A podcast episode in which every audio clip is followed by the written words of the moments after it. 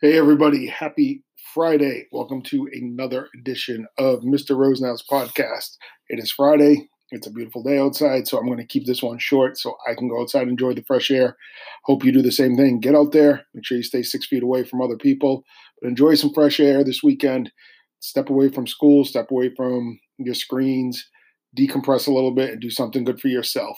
Uh, real quickly, this is all I'm really going to tell you today. If you go into Classroom, where you can find this award-winning podcast, I've put in a brief survey for you to fill out, a feedback form, just basically get an idea of how this past week went for you, um, the communication we had, the assignment that was posted, all that stuff. If you could fill it out, it'd be really helpful. Um, even if you didn't do the work or do the practice assignments that were sent out, not really a big deal right now. I just trying to get as much information as possible so I can make this experience the best that I possibly can for the next couple of weeks.